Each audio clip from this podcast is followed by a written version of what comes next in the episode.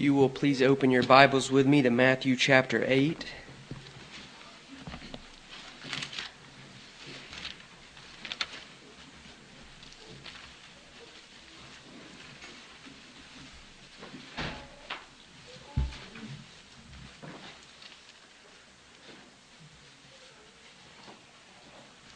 Matthew chapter 8. And we'll start in verse 5.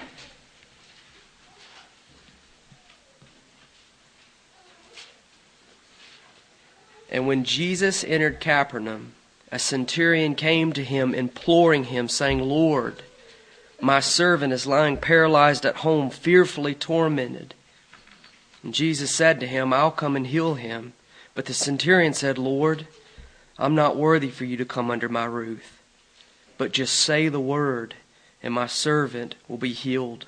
For I'm also a man under authority, with soldiers under me, and I say to this one, Go and he goes. And to another one, Come, and he comes. And to my slave, Do this, and he does it. Now, when Jesus heard this, he marveled and said to those who were following, Truly I say to you, I have not found such great faith with anyone in Israel. I say to you that many will come from the east and west and recline at the table with Abraham, Isaac, and Jacob in the kingdom of heaven. But the sons of the kingdom will be cast out into outer darkness. In that place there will be weeping and gnashing of teeth. And Jesus said to the centurion, Go, it shall be done for you as you have believed. And the servant was healed that very moment. Let's pray.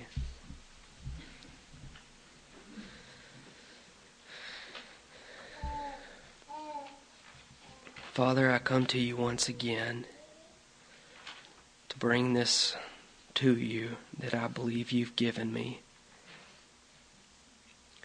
Lord, and I think of those words, it is finished, and all that that means for us this morning. Lord, I know that there are people here this morning that are hungry for your word. Lord, I know there are people here that are tired.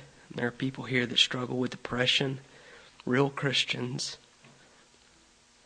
Lord, I know there are people here that are lost and don't feel it, and I know there are others here that are lost and do feel it.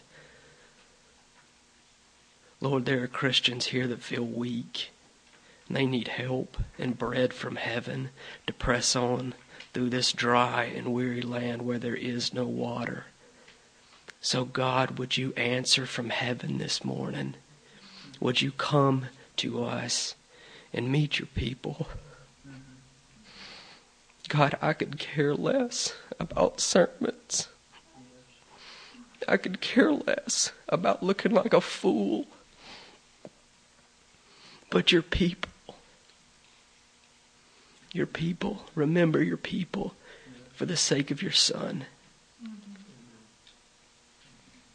And I know you will. I know you will. Amen. Well, um, on Monday, um, I, I, was I, I, can't even remember exactly where I was at, but I was thinking um, just about several things, and all of a sudden this passage came to my mind, and it came to me with such force that I I felt like the Lord had given me an exhortation to give, possibly on Wednesday night. You know, sometimes Brother Charles or Brother Dick will open up the time, like Brother Dick did earlier, and said, Does anybody have anything from the Word? And so on Monday, I actually jotted a few things down in my little notebook, and I thought, well, God's given me this for the people to encourage them, and, you know, I'll just maybe say two or three minutes on it, and I really feel like it's what the Lord's given me. Well, then on Tuesday, Charles calls and he says, I'm going to be gone this Sunday. Can you preach? And so I deduced from that that God had maybe wanted me to speak for a little more than two or three minutes on it. And so, what I want to do this morning is I want to direct you to the subject of what it means to be under the authority of the Word of Christ. And like Brother Dick said, for a Christian, that's not burdensome at all. You delight in that. That's all that's what you want. That's what your heart absolutely beats for this morning.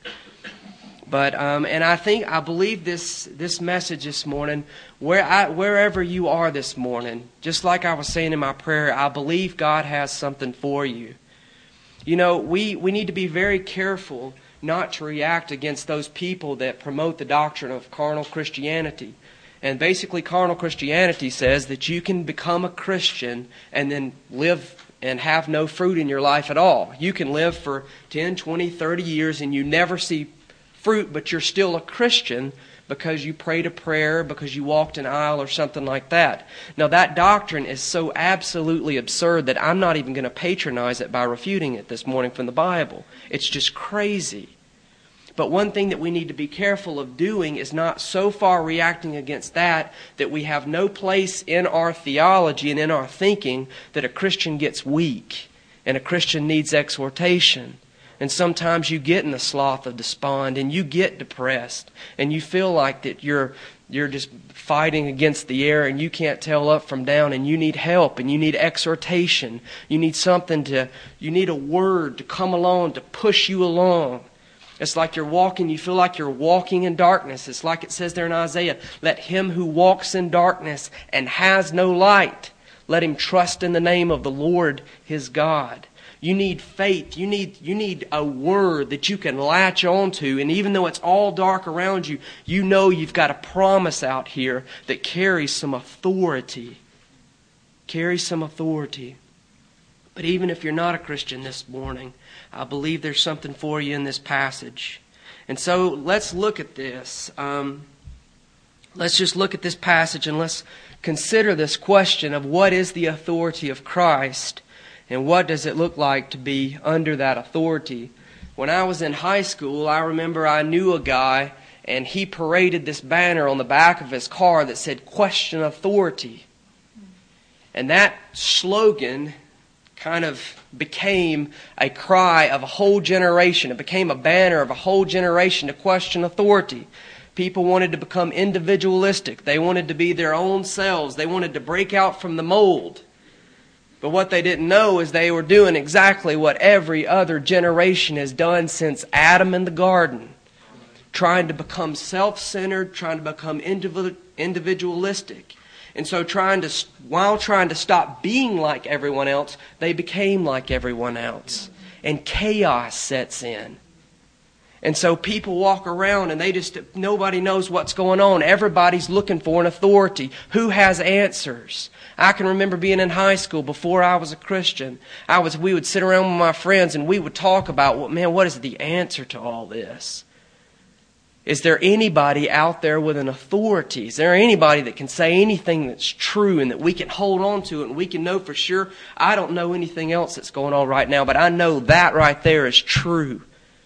And it's precisely at this juncture, it's precisely into this situation which Christ breaks into the world that God sends His Son into the world and the Word becomes flesh and dwells among us. Now, here's one with authority.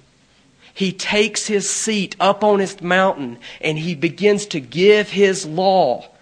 He's not quoting the scribes of the day. He's not quoting the famous Jewish commentators. He's not even quoting other people. He says, You've heard it said, but I say to you. And what happens right after that? People begin to say, We've never heard anybody speak this way. This is somebody with authority. Now, there's something that threatens us this morning, and it's this the greatest and most dangerous enemy of authority is not open rebellion, but familiarity. Familiarity. You begin to get used to authority.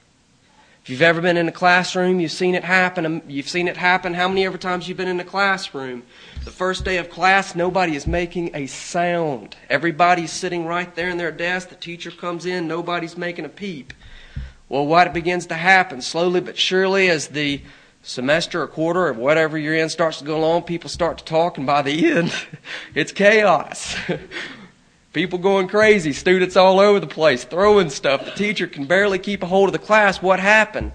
Well, people started getting familiar with the authority. That can happen even under the context of the Word.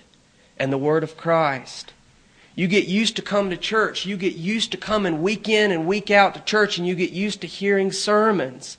And pretty soon you're no longer sitting under a sermon, listening for the Word of God, discerning, yes, searching the Scriptures to see whether or not what the preacher is saying so, yes, but still sitting under the Word.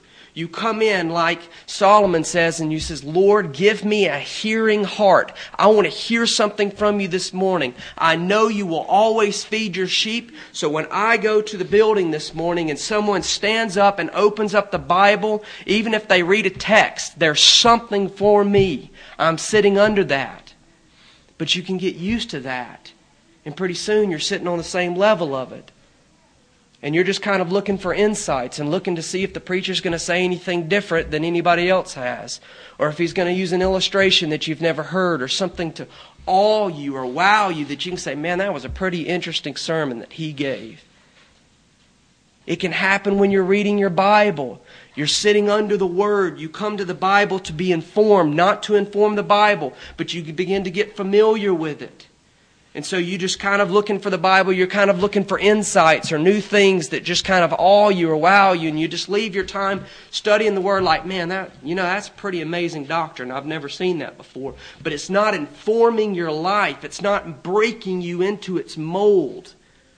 There is a danger this morning with becoming familiar with authority, with it becoming familiar. There's also another danger here, and it's a little bit more subtle. And I want you to turn with me to Luke chapter 7. Luke chapter 7.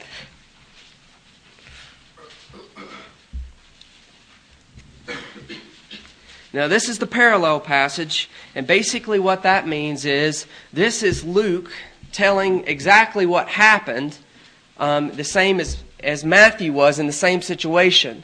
And that's what happens a lot of times in the Gospels. You'll get one guy, they're, they're describing the exact same situation, but they'll just bring out different aspects of it. Now, listen to this. When he, talking about Christ, had completed his discourse in the hearing of the people, he went to Capernaum.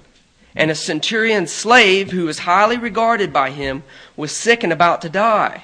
When he heard about Jesus, he sent some Jewish elders asking him to come and to save the life of his slave. When they came to Jesus, they earnestly implored him, saying, He is worthy. Now, do you see anything in this passage? Now, over here in Matthew's gospel, Matthew is saying that the centurion came to Christ and earnestly implored him. Over here in Luke's gospel, Luke is saying, no, it was Jewish elders that came to Christ, earnestly implored him. Now we have a real predicament on our hands we have something that threatens to undermine everything that I'm going to contend here for this morning, and that is, is that we have God's revelation here, and as such, we have the very words of Christ. We have an authority. We have Christ speaking to us out of this word. But if we've got a contradiction, we've got serious problems. But far from being anything that's going to discredit our discussion this morning, this actually establishes everything that we're going to be saying, and this is why. When you have authority, your words command just as much weight as your presence. And so you can say, when somebody has authority, you can say, This person came to him and he was imploring him. Or, if he sent his servants, you can say that he, he sent servants coming to him to implore him. Do you see that? When you have real authority, your words command just as much weight as your presence. And so, what Matthew's doing over here is he's showing you the centurion's authority. When his servants came, delivering verbatim what the word of the centurion is, it carries the same weight so that you can say it is as though the centurion is in their very presence. Authority. Authority. So the question is, is, is your life under the authority of Christ? Well, that brings up a question, and let's just flip back over to Matthew chapter 8. The question is this What kind of authority does the Lord Jesus Christ have? I'm going to I'm to give you some some points, and I'm going to read some verses. Um, I, I'll just read them. You don't have to turn there.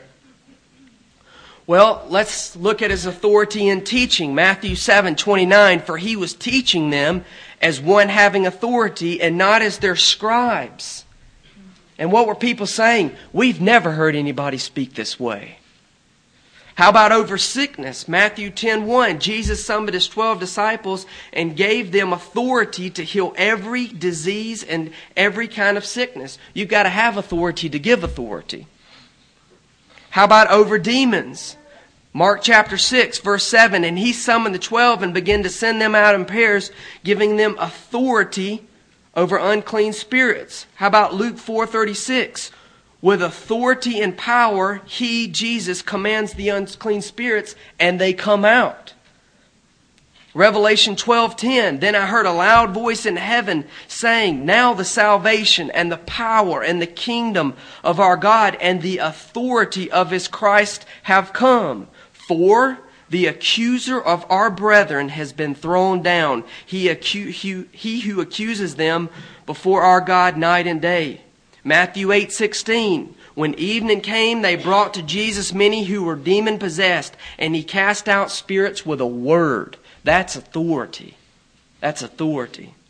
How about to forgive sins? Matthew 9, 6 through 8. But so that you may know that the Son of Man has authority on earth to forgive sins, get up, pick up your bed, and go home. And he got up and he went home. But when the crowd saw this, they were awestruck and glorified God who had given such authority to men. How about over the weather? Matthew 8, 26 and 27, he said to them, Why are you afraid, you men of little faith? Then he got up and rebuked the winds and sea, and it became perfectly calm. Then the men were amazed and said, What kind of man is this? That even the winds and the waves obey him. We read over this stuff.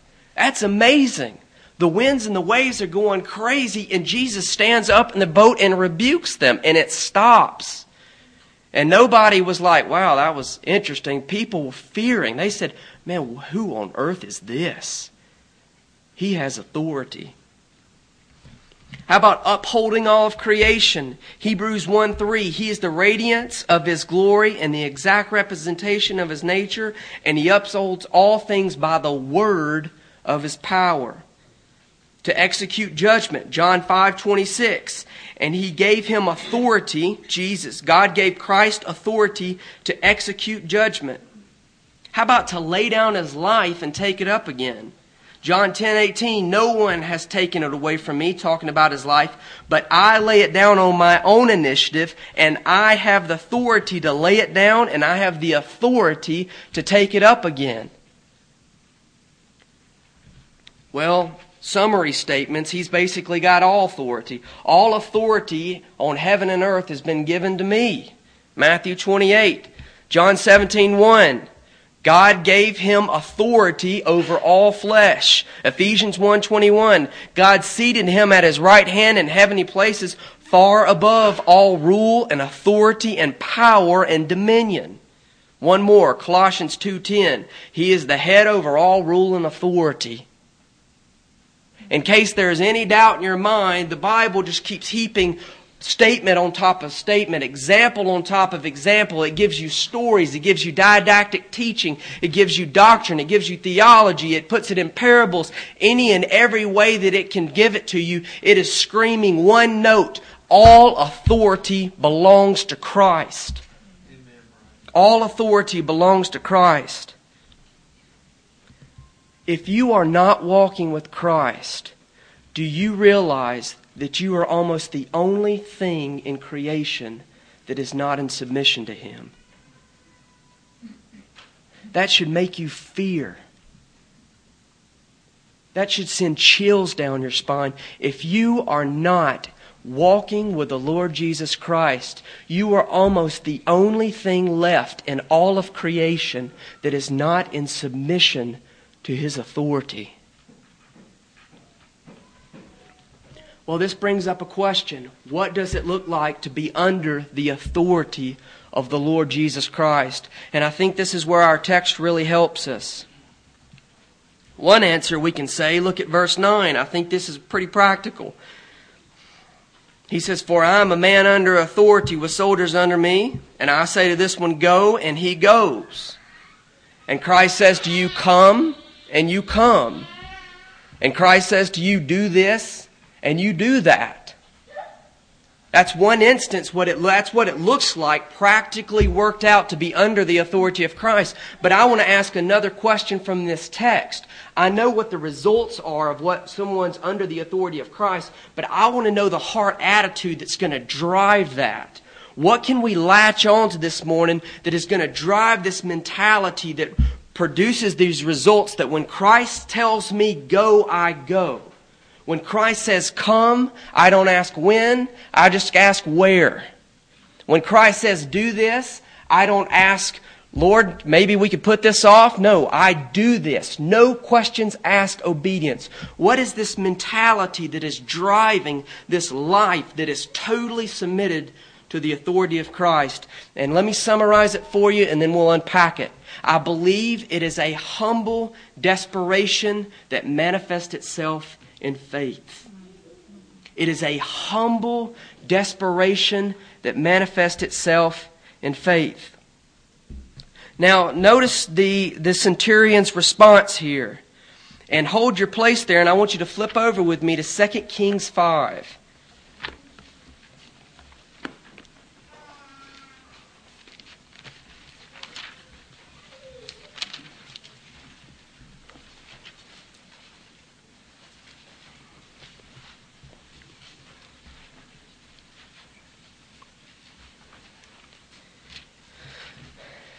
Basically, what we have here is we have Naaman, who's also a military commander, just like our centurion back over in Matthew chapter 8. And he's also got himself into a predicament and he needs some help. And so what, what happens is, is there's a girl in Israel who informs him, well, there's a prophet who takes care of problems like you have, namely leprosy. So maybe you ought to check this out. And so the king of Aram sends over Naaman and some presents over to Israel, and the king gets pretty nervous. He thinks this is going to be some kind of plot to take him out. But thank goodness there's a man of God that's present. In verse 8, we pick that up. It happened when Elisha, the man of God, heard that the king of Israel had torn his clothes that he sent word to the king saying, Why have you torn your clothes? Now let him come to me, and he shall know that there's a prophet in Israel. Jealous for the glory of God. There's no way this person's going to come over here thinking God doesn't have nothing to offer. There's a prophet in Israel. Let him come talk to me. So Naaman came with horses and his chariots and stood at the doorway of the house of Elisha.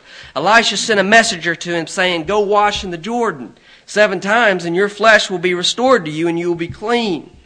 Now notice the contrast between our military commander over in the New Testament and this military commander over in the Old Testament. But Naaman was furious. He was furious and went away and said, Behold, I thought he will surely come out to me and and stand and call on the name of the Lord as God and wave his hand over the place and cure the leper? Are not, I don't know how to pronounce that, Abana and Pharpar, rivers of Damascus, better than all of the waters of Israel? Could I not wash in them and be clean? So he turned away and went away in rage. You see what happens here at the immediate outset, what stands between him and getting his need met? Get him and getting what he truly needs is one thing it's pride. Pride. I am not going and washing in one of these lesser rivers. This I cannot believe he did not even come out and meet me. You see the self sensitivity there? You see the pride that begins to well up in a person. And that is what keeps the majority, if not everyone, from getting what they know is only in Christ. It's pride. You're too proud. You feel like that, you know, you, you, and maybe you're here and this could apply to a lot of people. Maybe you're a Christian and man, you are really, you're struggling. You're in, you're in like Bunyan talked about the slough of despond. It's like you're fighting in darkness and you just need some help. A lot of times you have these thoughts, well, nobody's ever struggled with this before. I mean, nobody's ever done the things that I have. And so what that does is that keeps you away from going to another brother or sister and saying, look, I need help. I need help. Look, I know this is an awful sin, but I need help. I need you to help me out of this. I need you to pray for me. I need you to call me with promises. I need help. Will you please help me? Pride. It can happen to a person who's outside of Christ this morning, who's at night when you lay your head down on the pillow and all those distractions start fading away, you begin to feel the weight of the wrath of God crushing down on you. You begin to feel His displeasure, but you know there's an atonement. You know that Christ has paid the ultimate price. There is a wideness in the atonement. There is a whosoever. You could put your name there if only you would drop your pride and come to Christ. Or maybe you don't feel that. You know what you should do? You should raise your hand and say, Listen, I'm lost and I don't even feel it. I don't even feel the fact that my whole life is about to be destroyed. I'm going to hell and I don't even care. Can you help me? Could I be this blind? Can I be this wretched? Is my heart this stone cold that I'm not even concerned? Will somebody please pray for me? Fast for me. Do something for me. Pride. Pride.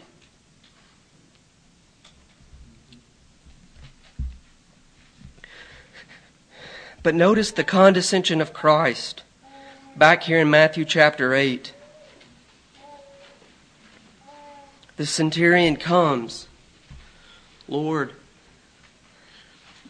my servant is lying paralyzed at home, fearfully tormented. Lord, we've got a case that only you can handle here. Jesus says, I'll come and heal him.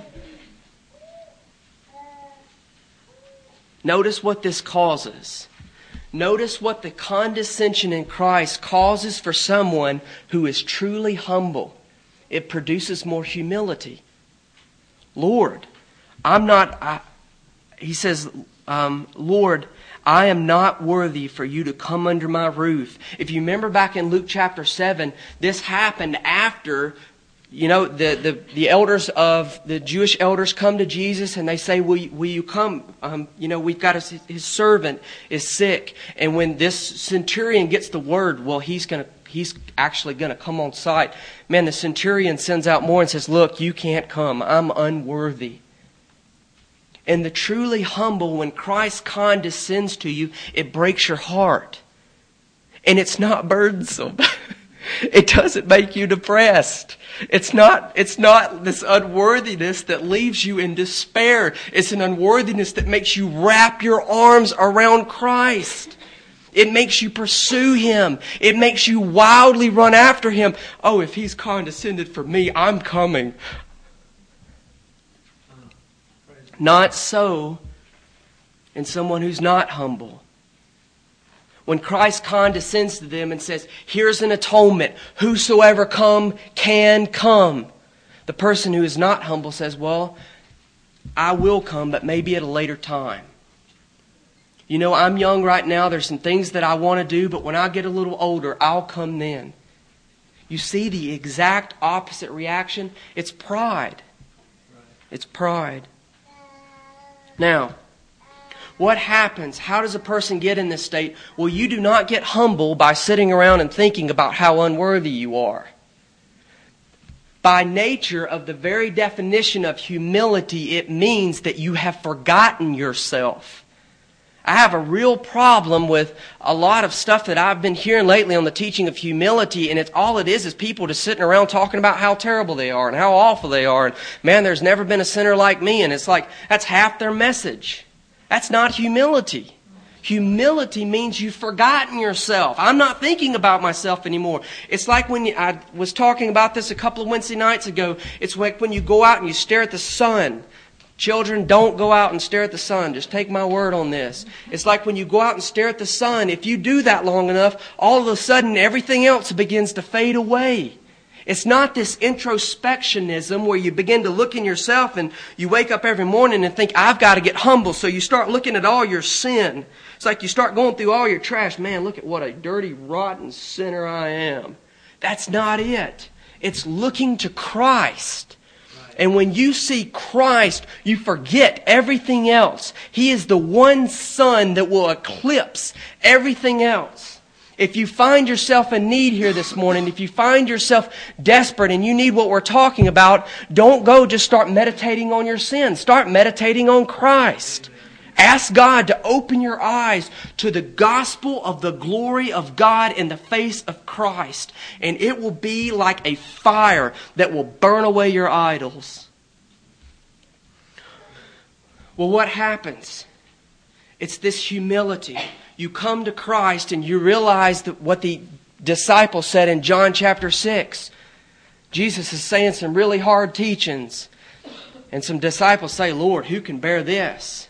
And so many, many, many of Christ's disciples, and it calls them disciples, they stop following after Christ. What does Christ do? Does he turn around and say to the disciples, No, guys, listen, those guys really misunderstand me. I, I know that sounded hard, but that wasn't really what I meant. That's not what he says at all. He turns around to the disciples and says, Do you guys want to go too?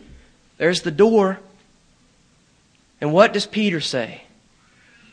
Lord, where else do we have to go? You alone have the words of life. You're the only authority on this thing called life. There is no life outside anything else here. If you've got the Son, you've got life. If you don't have the Son, you don't have life. Lord, we have burned our bridges. I don't have anywhere else to turn. And so what this humility does is it produces a desperation because you realize if I'm going to get answers, it's going to come from one place. It's not going to come from my friends. It's not going to come from distracting myself with music or games or parties or anything else. It's not even going to come from reading good books. It's going to come from one thing, not a, simply a theology, but meeting with a person. And that's the Lord Jesus Christ. So look at his desperation here. And, and verse 5 He's imploring him. Look at the situation. My servant is lying paralyzed at home. Christ doesn't do anything for the spiritual pacifist. He doesn't do anything for the spiritual pacifist. Now, there's a real sense in which God is previous in everything. That means if you have any inclination to follow after the Lord this morning, it, it will be from Him. God is the first cause of all things of that nature. But here's the other side of that story, just talking about our responsibility. If you can walk out of this building unchanged, you will. The problem with us many times is that we have other options. We, we know what needs to happen. We know we've got this thing in our life. Man, I've got to get some freedom here. I've got to get freedom. I, I know the Lord is calling me away from this. But right when it comes to that point, that breaking point, where not only you tear it out, but you throw it away from you, we have other options. It happens also with those that are outside of Christ. If you can leave this place without any help, you will do it. The only time that you're going to get help is wherever you are, you begin to realize, I cannot go on like this anymore. I've got to get some help. And that's when you realize, that's when the humilities come in. You've seen that here's the answer. Here is the one who has some authority. He has all authority. He's the only one with life. And that, that vision, that knowledge produces this desperation.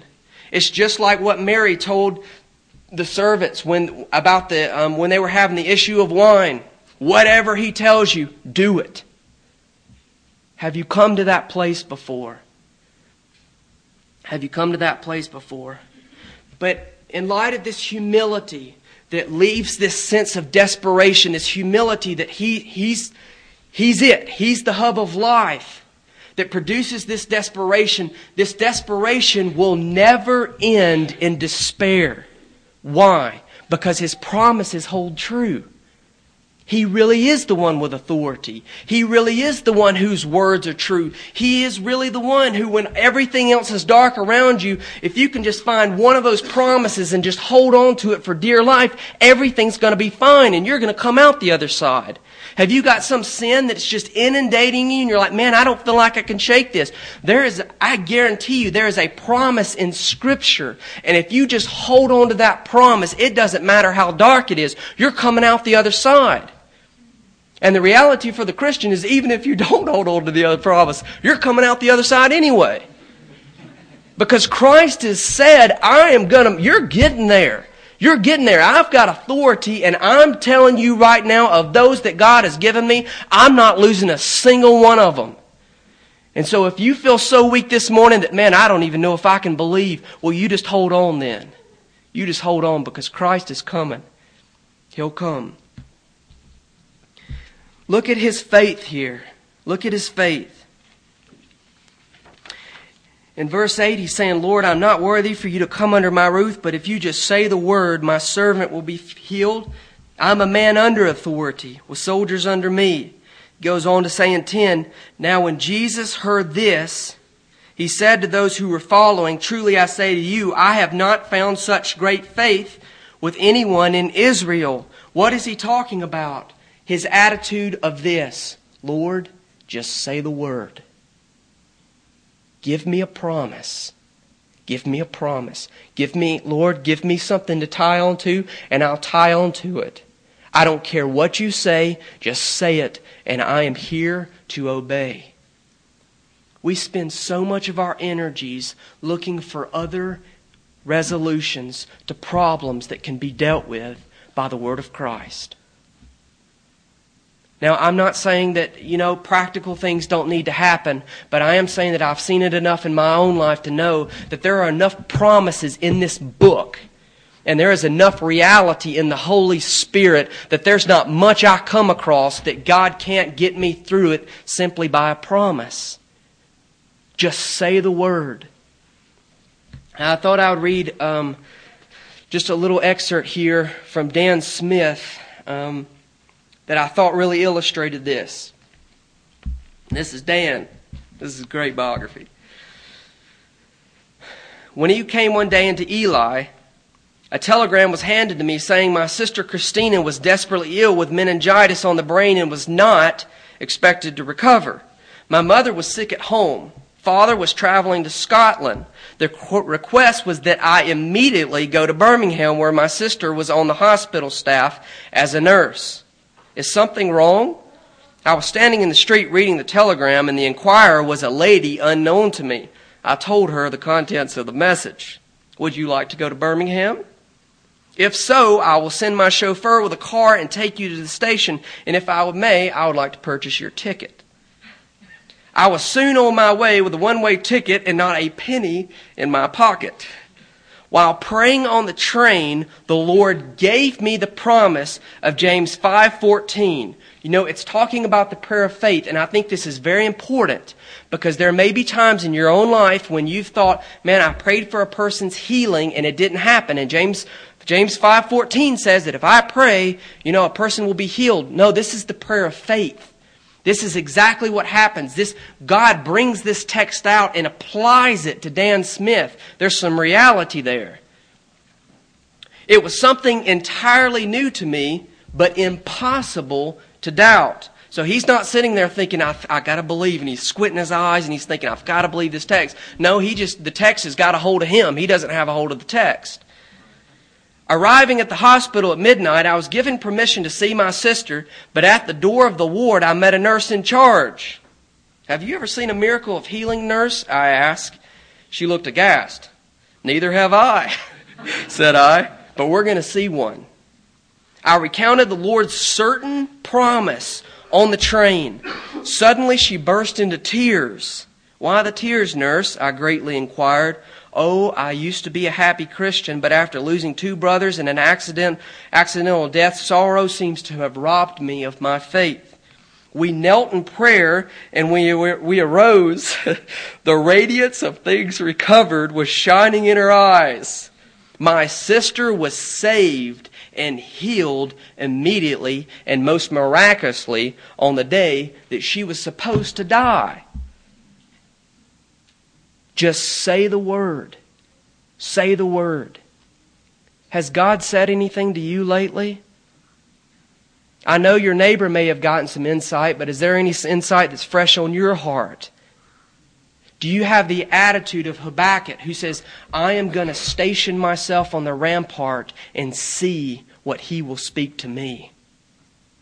Do you have the attitude prophesied of Christ in Isaiah that says this The Lord has given me the tongue of the disciples that I may know how to sustain the weary one with a word. He awakens me morning by morning. He awakens my ear to listen as a disciple.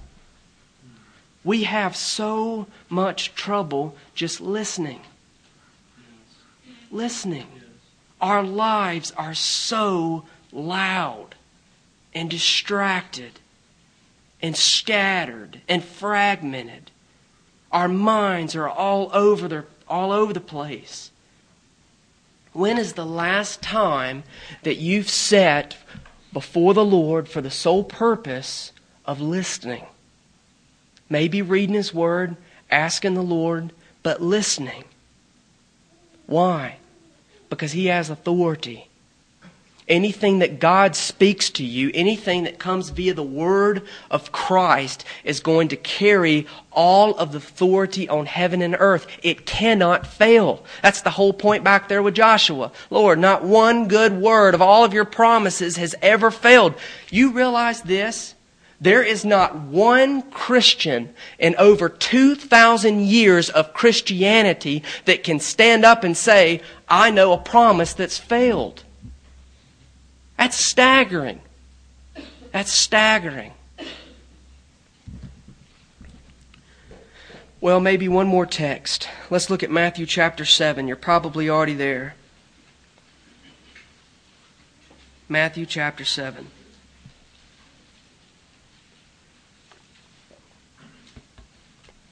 Starting in verse 24. Therefore, Everyone who hears these words of mine and acts on them may be compared to a wise man who built his house on the rock. And the rain fell, and the floods came, and the winds blew and slammed against the house, and yet it did not fall, for it had been founded on the rock. Everyone who hears these words of mine and does not act on them will be like a foolish man who built his house on the sand. The rain fell, and the floods came, and the winds blew and slammed against the house. And it fell, and great was its fall. The authority of the words of Christ. Your whole life is going to be determined by what you do with the words of Christ. You're either going to found your life on the rock, His promises, His word, communing with Him. It's going to be life not just stagnant reading the Bible, but I'm talking about communion with God. Him meeting with you, Him applying promises to your life. Your life's either going to be that way or it's going to be built on the sand. And your house is coming down if it hasn't already coming down, and great will be its fall. Now, you may feel paralyzed here this morning. You may feel the weight of what I'm saying. You may feel that, yeah, I, I see that. I see that, but I can't. I, I feel like I can't. I can't move out in that direction. I can't do it. I can't proceed forward. I want to believe, but I can't. Well, there's a lot of things that could be said to that, but I'll just say one thing on that. Jesus meets this man with a withered hand. And he comes out to him and he doesn't pat him on the shoulder. He doesn't say, Man, I, I see you got some problems there with his hand, with your hand. He doesn't say, well, maybe I'll shake your other hand because I know you can't use that hand. What does he say? Stretch out your hand. Well, isn't that the whole point? I can't stretch out my hand. My hand's lame. That's the whole point, Jesus. I don't have the power. I am unable. But now we're getting to the crux of the issue. It's now your lameness versus his authority. Which one is going to overcome? Are you going to stay in your sin, claiming your inability, or are you going to, on the basis of the Word of Christ, because God can, walk out of here believing God? His authority versus your lameness. Which is it? Let's pray.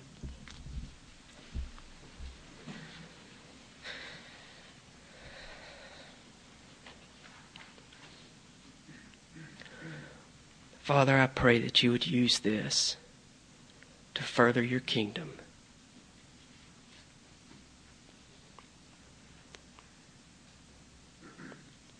Thank you. Amen.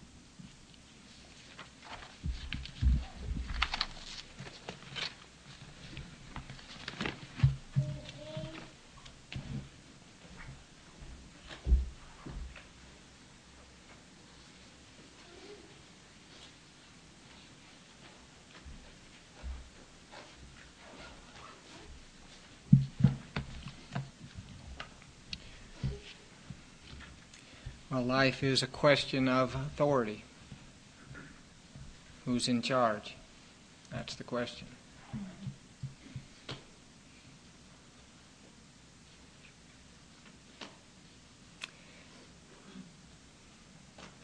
Does anyone have anyone have anything they'd like to say in closing here?